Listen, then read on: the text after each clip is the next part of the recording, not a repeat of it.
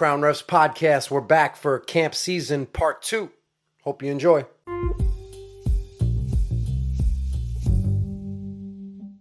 Cassito Machado from Brazil asks, How long typically does each camp run? Hey, Cass, most camps are three days Friday, Saturday, and Sunday. That's for a full session camp. Some camps are broken down into two sessions. They'll take the weekend and split it. So it would be a Friday night into a Saturday afternoon for session one. Then session two would start second half on Saturday and then go in through Sunday. Now there's two kind of camps. There's an instructional camp and tryout camps. You're obviously going to learn from both. You'll learn some different things from each. The teaching camps are going to offer that classroom instruction. Some will also uh, record you and then give you audio and then give you the film to go home. So that's great. Um, tryout camps, you're there to work your games and receive some post game critiques and discussion, but only for the duration of the time in between games. So when that next game starts, that clinician is now going to observe that next crew and you're off and away. Um, so you're kind of in and out.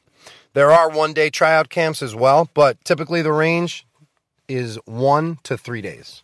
This question is from Mark in Long Island again. Good questions, Mark. If the supervisor doesn't know you, how do you approach him to introduce yourself at camp? I'm a big believer in proper greetings, hello and goodbye, and all that good stuff. So I usually make it a point at some time in the weekend to go approach the director and say hello, introduce myself, and hopefully speak to them for a couple minutes. The key is finding them at the right time, usually when they're alone. Trying to talk to them when they're in a group full of people, you're not going to get the most bang for your buck, and you're paying a pretty buck, so you have every right to go up to there and introduce yourself. They could be most receptive when they're by themselves, so that's the most opportune time uh, tell them where you're from, thank them for the opportunity, and, and listen. See what they have to say. If you come armed with a good question, that's a plus also. That'll create some talking points for you.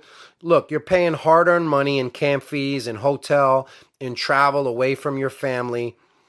Um, you have every right to go approach them and say hello and get a feel for what's going on. I guess some officials get nervous. I, I mean, I understand, but why would you show up? Why would you waste your time and money if you're too nervous to put yourself out there? How else are they going to get to know you? I mean, I guess through other people, through other clinicians, they may refer you or, or drop your name, but that's out of our hands. That's out of our control. Control what you can control. That's our job. Ryan from New Jersey, what are the biggest things you see that stop prospects from getting brought onto staff? Good question. I can only speak and give the advice that I've experienced through my travels. So, uh, Ryan, you being from New Jersey, I'm from New York. Number one obstacle is the enormous talent pool of officials in the New York City metropolitan area, five boroughs.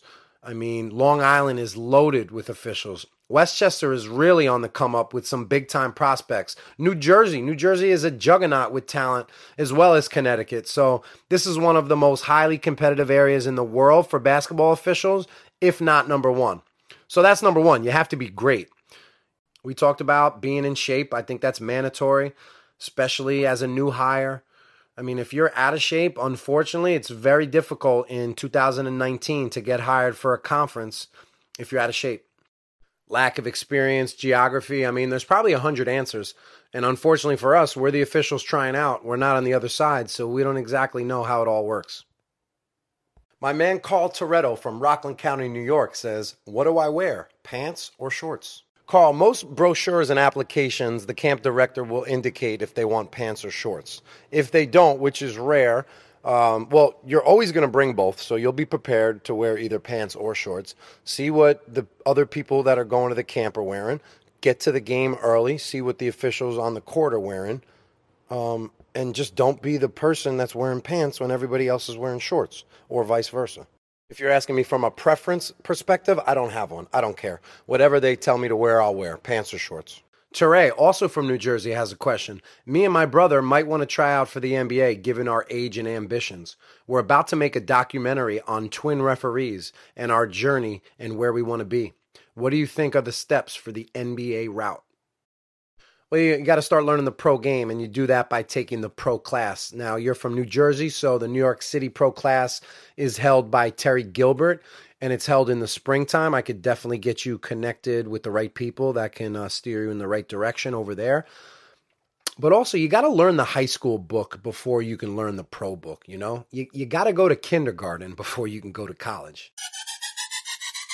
You know, the biggest thing you and your brother have going for you right now is your age and your ambition. You know, I've only met you a couple times, but you seem like a really nice kid and your brother. And I know how hungry you guys are. So to have that at your age, at 19 um, is awesome. I at 19 I was doing a million other things. So I, I hear stories of young officials all the time, and it's really inspiring because I know they're way ahead of where I started. You know, work your tail off in the short term, doing games all the time, but just be patient. You know, you guys are headed in the right direction. You have the ability to play that long game out so don't skip steps. Just go step by step. You know, be a great middle school ref first, then be a great JV ref, then be a great varsity ref, then try to make it into college and beyond. Step by step, you're building those foundational blocks, which are the infrastructure that you're going to build your career on and try out for the New York City Catholic League. I know your father has been an official in the Catholic League for a long time, so it makes total sense for you guys to go to the tryout in June. Hopefully, you make it and you could start your um, your high school career in the Catholic League. Great way to start. Watch G League games. You know, you can watch any G League game. It's on demand. I think they use Facebook, um, but they're up all season long.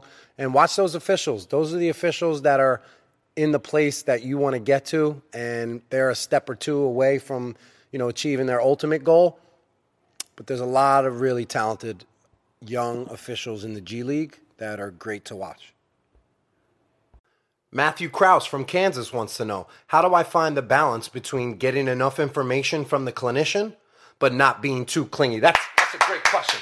Great question, Matt. Give it up for Matthew one time. There's a lot of officials out there that need to listen up because a lot of them are very clingy with these clinicians.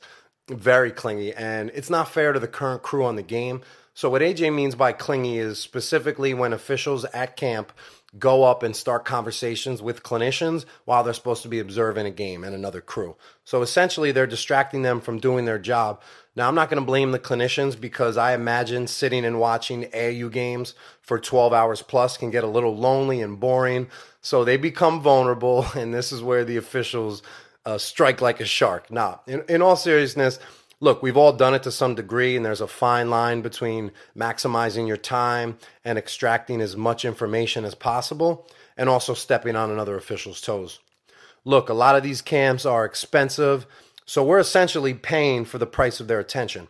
Now, no one wants to make their greatest call of the weekend and then look over and see your observer not paying attention because they're talking to three people. Then you look at those three officials who you don't even know and you start to dislike them, um, thinking that you're getting big timed. And you kind of are indirectly.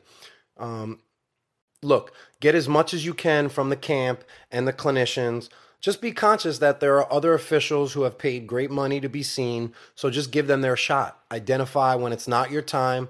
Go talk the clinician's ear off at breakfast or at dinner or at the evening social.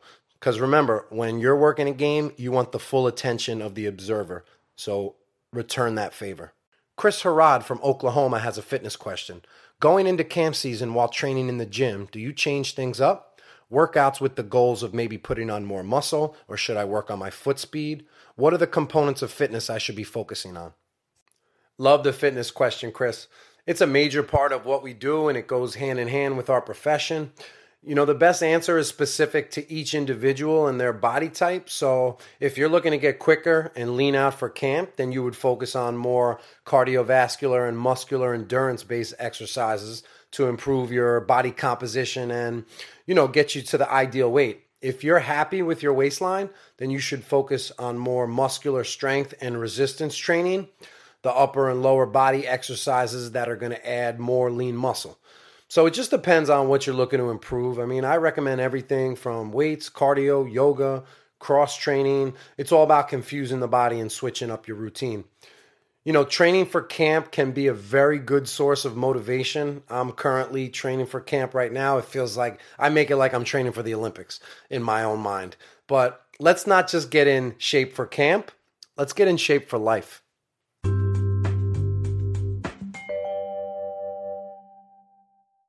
Nate Hilliard wants to know how do you be the best partner you can be while working with people that may not be at your same level?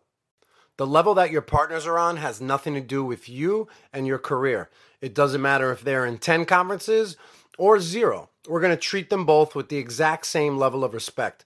Now, don't worry about how other officials are performing. Don't worry about what they're calling. I think I put up a post about that a couple weeks ago. It's just like, it's just counterproductive to you doing you right? At camp, they're looking at you individually. And they're also seeing how well you work with the crew. So if you're working with somebody not quite on your level, you may stand out because of that. It could be an opportunity for you to run the game in some spots. You might have a couple step up moments that might present themselves in the game. Um, if you're working with people better than you, same thing. It's an opportunity to showcase your skills now with better officials we want to work with people that are better than us. One thing you don't want to do is come out of your primary just because the official is not as experienced as you. And another thing we don't want to do is not come out of our primary because our partner is on a higher level than us. You talk to everybody differently, but treat everybody the same.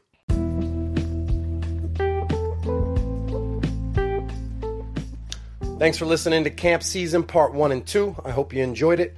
I hope I answered all of the questions. I tried to, to the best of my ability. If I didn't, please hit me up uh, if you have any more. Also, if you have feedback, I always love to hear, whether positive or negative. Um, feel free to share it with others. Feel free to go to iTunes and uh, leave your rating.